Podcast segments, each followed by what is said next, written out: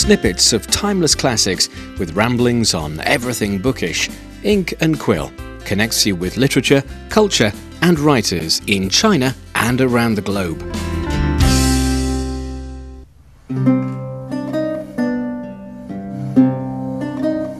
Discovering literature and following the stories behind your favorite authors.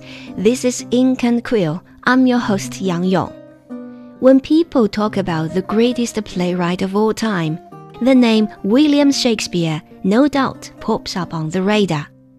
As one of the brightest stars of English language literature, Shakespeare painted his perceptions of life, society, and humanity with unparalleled theatrical beauty and creativity, which still conform to the world of today. Even some 400 years after the death of the bard, people around the globe still chant his timeless sonnets, proses, and soliloquies. When in disgrace with fortune and men's eyes, I all alone beweep my outcast state. Let me not to the marriage of true minds admit impediments. Love is not love, which alters when it alteration finds. 对命运的抛弃，世人冷眼。 我唯有独自把飘零身世悲叹。However, even though Shakespeare has been held as the national symbol for English poetry, it is Italy that had a special hold on his heart.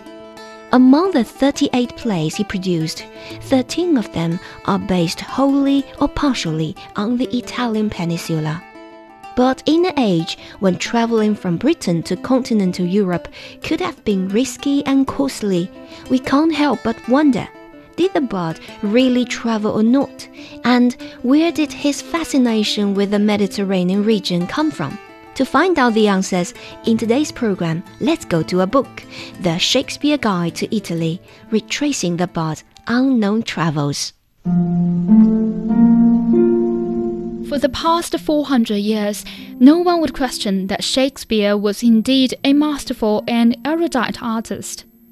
From the immortal tragic Hamlet set in Denmark to the story between Roman general Mark Antony and ancient Egypt's Queen Cleopatra, his works transcend the boundaries of time and space. To be or not to be? That is the question. But if you take a closer look, you will find that nearly one third of Shakespeare's plays are set in Italy. This beautiful Mediterranean country appears in many of his well known works, such as The Merchant of Venice, A Midsummer Night's Dream, and Romeo and Juliet. Dear Juliet, why art thou yet so fair? Shall I believe that unsubstantial death is amorous? Keeps thee here in dark to be his paramour. However, many scholars claim that Shakespeare never left England. Some even argue that someone else wrote these masterpieces.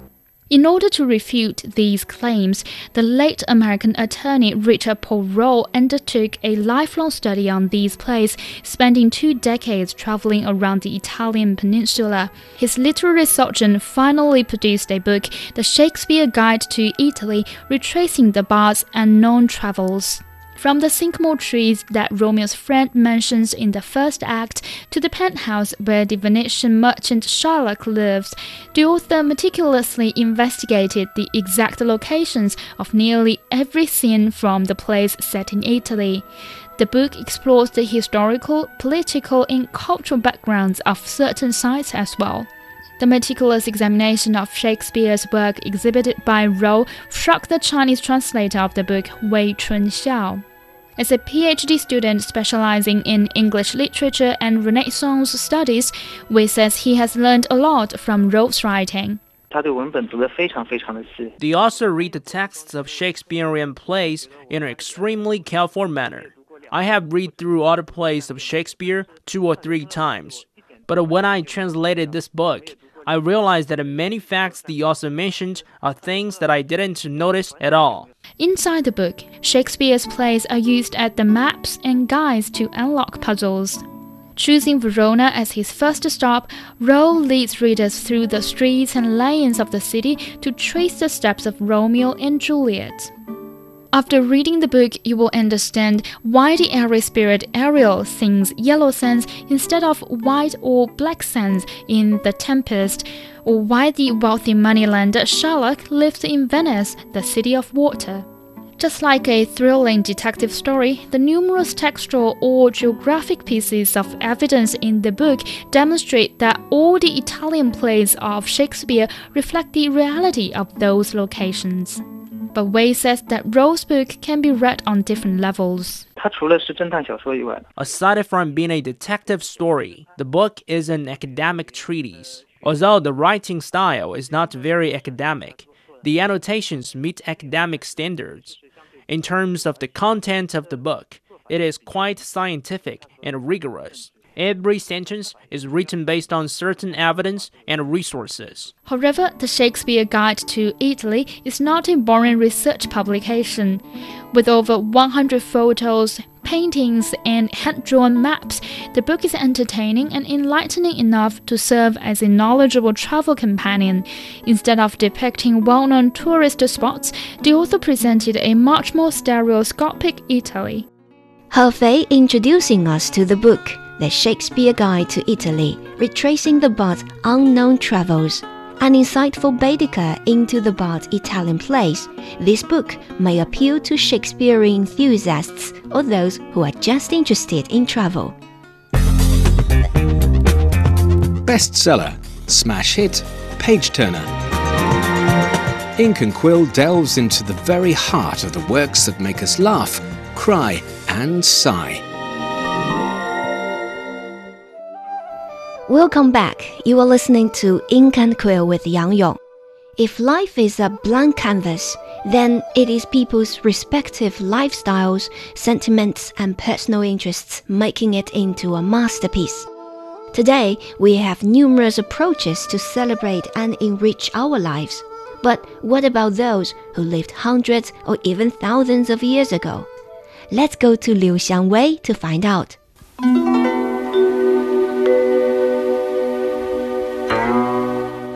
Written in the 18th century, A Dream of Red Mansions, commonly known as Hong Lou Meng in Chinese, is hailed as the most consummate writing among China's four great classical novels.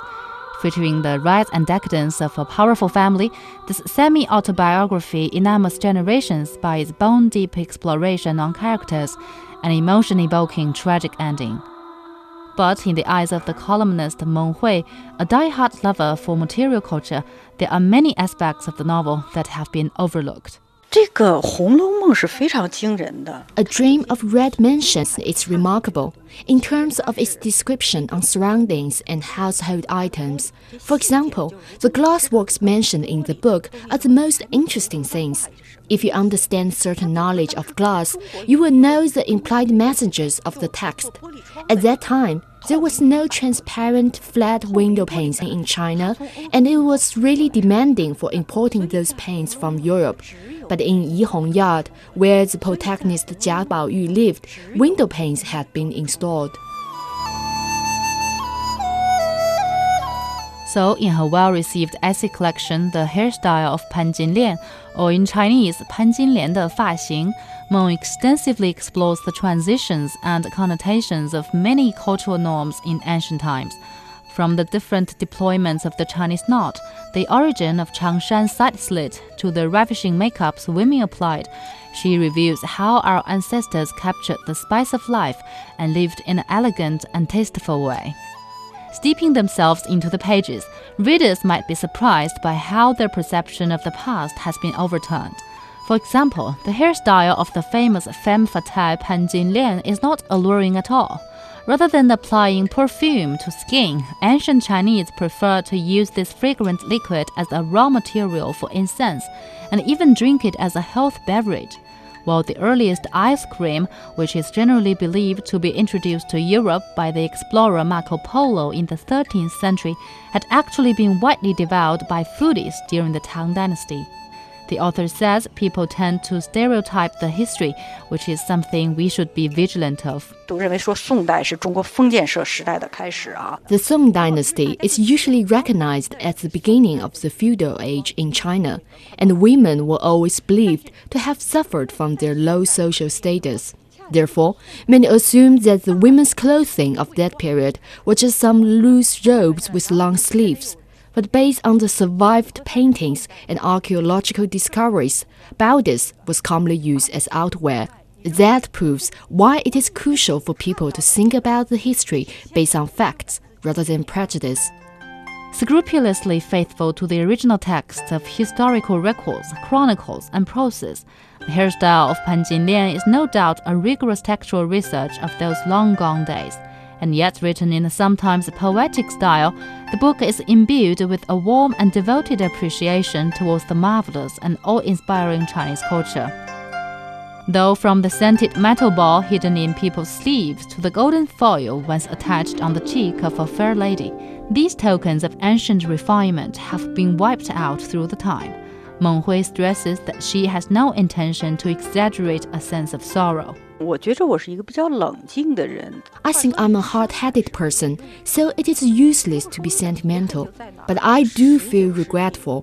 By the 19th century, the rapid rise of the Western world exerted great pressure on other civilizations. Under that circumstances, China decisively embraced modernization, but at the same time, we lost many things that should not be abandoned. That was Shang Wei introducing us to the book, The Hairstyle of Pan Jinlian, or in Chinese, Pan Fa Xing, which gives us a glimpse into the temperaments and daily lives of ancient Chinese people. Well, if you still crave more books about history, don't go away.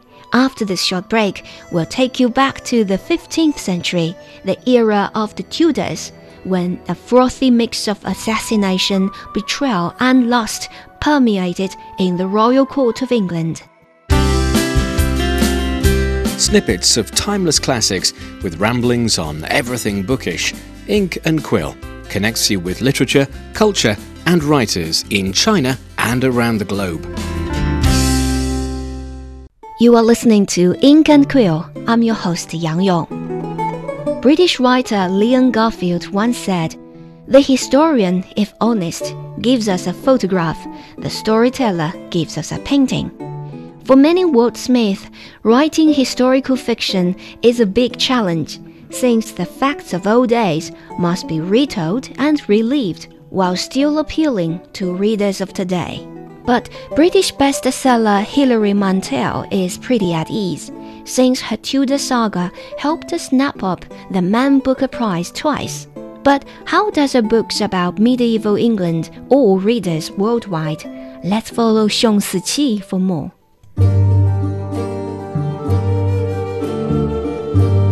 Tudor, Tudor, Tudor. There's no other period in British history that could evoke such relish than the Tudor dynasty. From the infamous wife killer Henry VIII to the Virgin Queen Elizabeth I, many have been obsessed with the complicated power struggle, intrigue, and love affairs during that blood soaked era. Among all these medieval dramas, the entanglements of Henry VIII with his six wives have always been stories worthy of tabloids.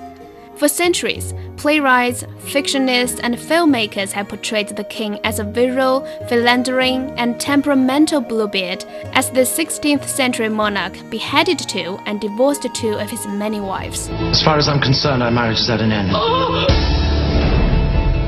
I want finished! However, in Hilary Mantel's Tudor saga, Wolf Hall, and its sequel, Bring Up the Bodies, the Euro focus on sensuality and dysfunctional royal family in literature is dismissed. Here is Song Ling, editor of the Chinese versions of the books. These fictions are pretty serious. You cannot find excessive interpretation here, since they are written based on reliable and solid research on history. The stories are not made of fantasies. But the writer doesn't burden her readers with lengthy and tedious research.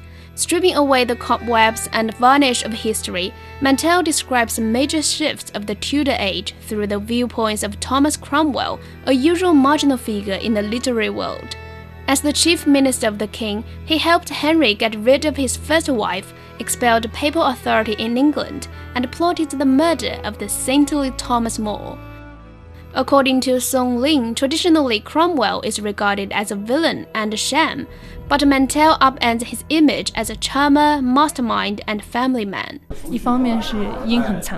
On the one hand, Mantel's Cromwell is a useless man who masters political skills. On the other hand, he's sensitive and loving to his families, so she enriches the image of this character. When you observe this period of history through the eyes of Cromwell, you may feel like seeing the world through a camera on his shoulder. As his prequel, Wolf Hall ends up with the king breaking away from the Vatican and is married to Anne Boleyn. Bring Up the Body starts in the fall of 1535 when Henry gets disenchanted with Anne, who fails to provide him a male heir. Compared with the first volume that spans more than 30 years of Cromwell's life, the latest installment occupies only 9 months and speeds up over the last 3 weeks of Anne Boleyn when she was arrested and executed for treason and adultery. Without wasted word or rhetoric, Mantel shapes this medieval thriller with shorter and tighter plot.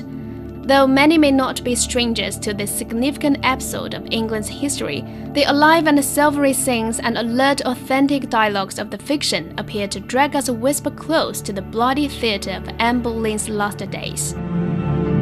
Immersing into the sensory language of Mantel and following the astute mind of Cromwell, readers could vividly experience the carefully crafted entrapment, the volatile nature of Henry, and also the chilling suspense and pathos for Anne.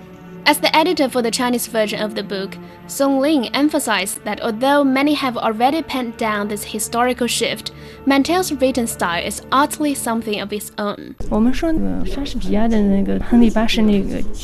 Taking Shakespeare's Henry VIII, for example, the timeline of the play proceeds really fast. The whole plot is connected to the trials of several major characters, but Mantel took great time to depict the details, which will require great patience from her readers readers. Meanwhile, compared with other historical novels written in past tense, this book is carried out in present tense, which could close the distance between readers and the history. Here's a scene from the book between Henry VIII and Cromwell after the king's wedding with the third queen in the row. Henry is quiet and more melancholy that day than any bridegroom ought to be. He's not thinking about his last queen. She's 10 days dead and he never speaks of her. But he says, Crom, I don't know if I will have any children now. I have wasted my best years. I don't know where they have gone. The king feels he has been cheated for his fate. When my brother Arthur died, my father's astrologer predicted that I should enjoy a prosperous reign and father many sons. You're prosperous at least, Cromwell thinks, and if you stick with me, richer than you can ever have imagined. Somewhere Thomas Cromwell was in your chart. At the end of the story, Thomas Cromwell seems to work up his way to the height of his power, but the author doesn't hype his excitement and joy. Instead, she conjures up an atmosphere of uncertainty, since the word, however, is like a nymph coiled beneath your chair. Held as one of the greatest achievements of modern literature, Bring Up the Bodies and its prequel Wolf Hall helped this creator become the first woman and first British author to win Man Booker Prize more than once. Published in China, is Bring Up the Bodies going to attract local readers or not? Lu Jiande, the head of the Institute of Literature at the Chinese Academy of Social Science, gives his answer. England of the 16th century seems to be distant, but on second thought, you will find some similarities. Explore the life of great wordsmiths, share their stories beyond the pages. Ink and Quill brings you the voices of writers and book lovers. In 2014, the historical drama The Imitation Game hit theaters worldwide. Featuring the story of British cryptanalyst Alan Turing, the film unfolds a portion of this shadowing profession. But Chinese writer Mai Jia is not stingy when it comes to disclosing more about those mysterious codebreakers. Dubbed as China's Dan Brown, he is widely perceived as the father of spy thrillers in the country. In today's episode, Doris Wang will recommend to you Mai Jia's highly acclaimed work, Decoded, or in Chinese, 解密.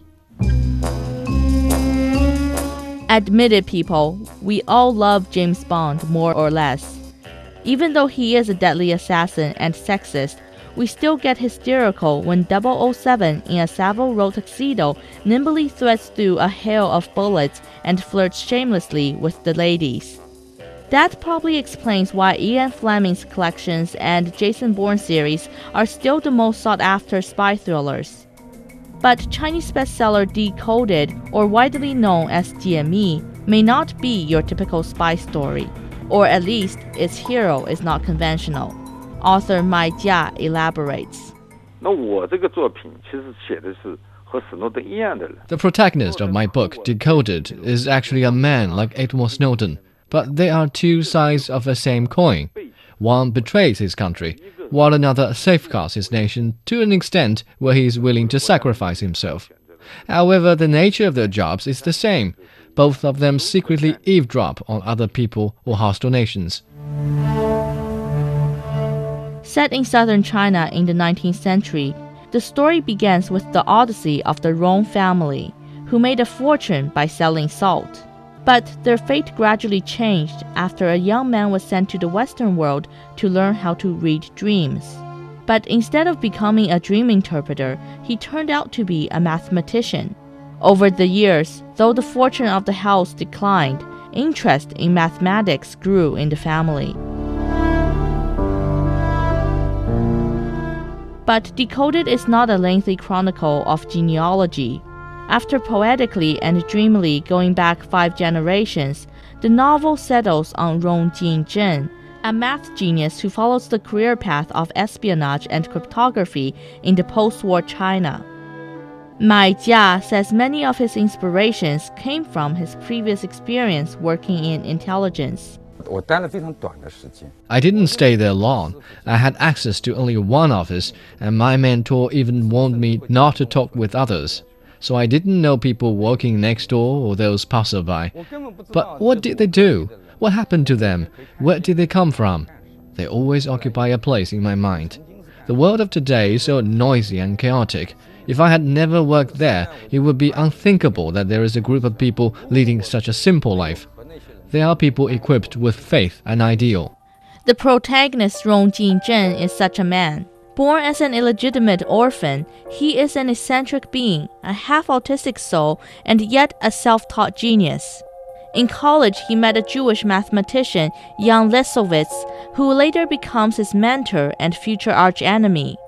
Although Lesovitz encourages Rong to pursue a career in artificial intelligence, the boy is accidentally recruited by an impenetrable intelligence officer and then drawn into a world shrouded by secrecy and arcane codes. Obsessive as Grenouille from Patrick Süskind's Perfume, while brilliant as the legendary mathematician John Nash, Rong effortlessly cracks purple, a code that is reputedly unbreakable. However, his infatuation towards its companion cryptogram, black, grows so strong and intense that it drives him into madness. When asked why he arranged such an ending for his protagonist, Mai Jia explains. I'm a pessimist. Most of my characters, no matter how glorious their life once was, eventually they always end up in the grave or bedlam. It's a problem about my writing, but at the same time, I think it reflects a universal truth. Philosophically speaking, a genius is doomed to go through turbulence.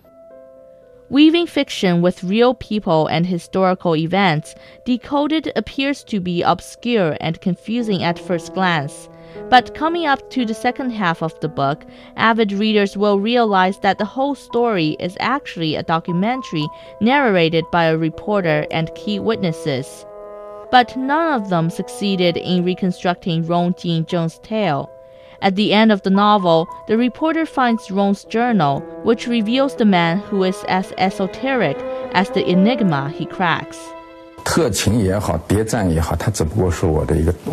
Secret Service and spy are just the outer wear and tool for my story. What I really want to present is the depth of human mind and how humanity could be twisted, changed, or alienated under the system.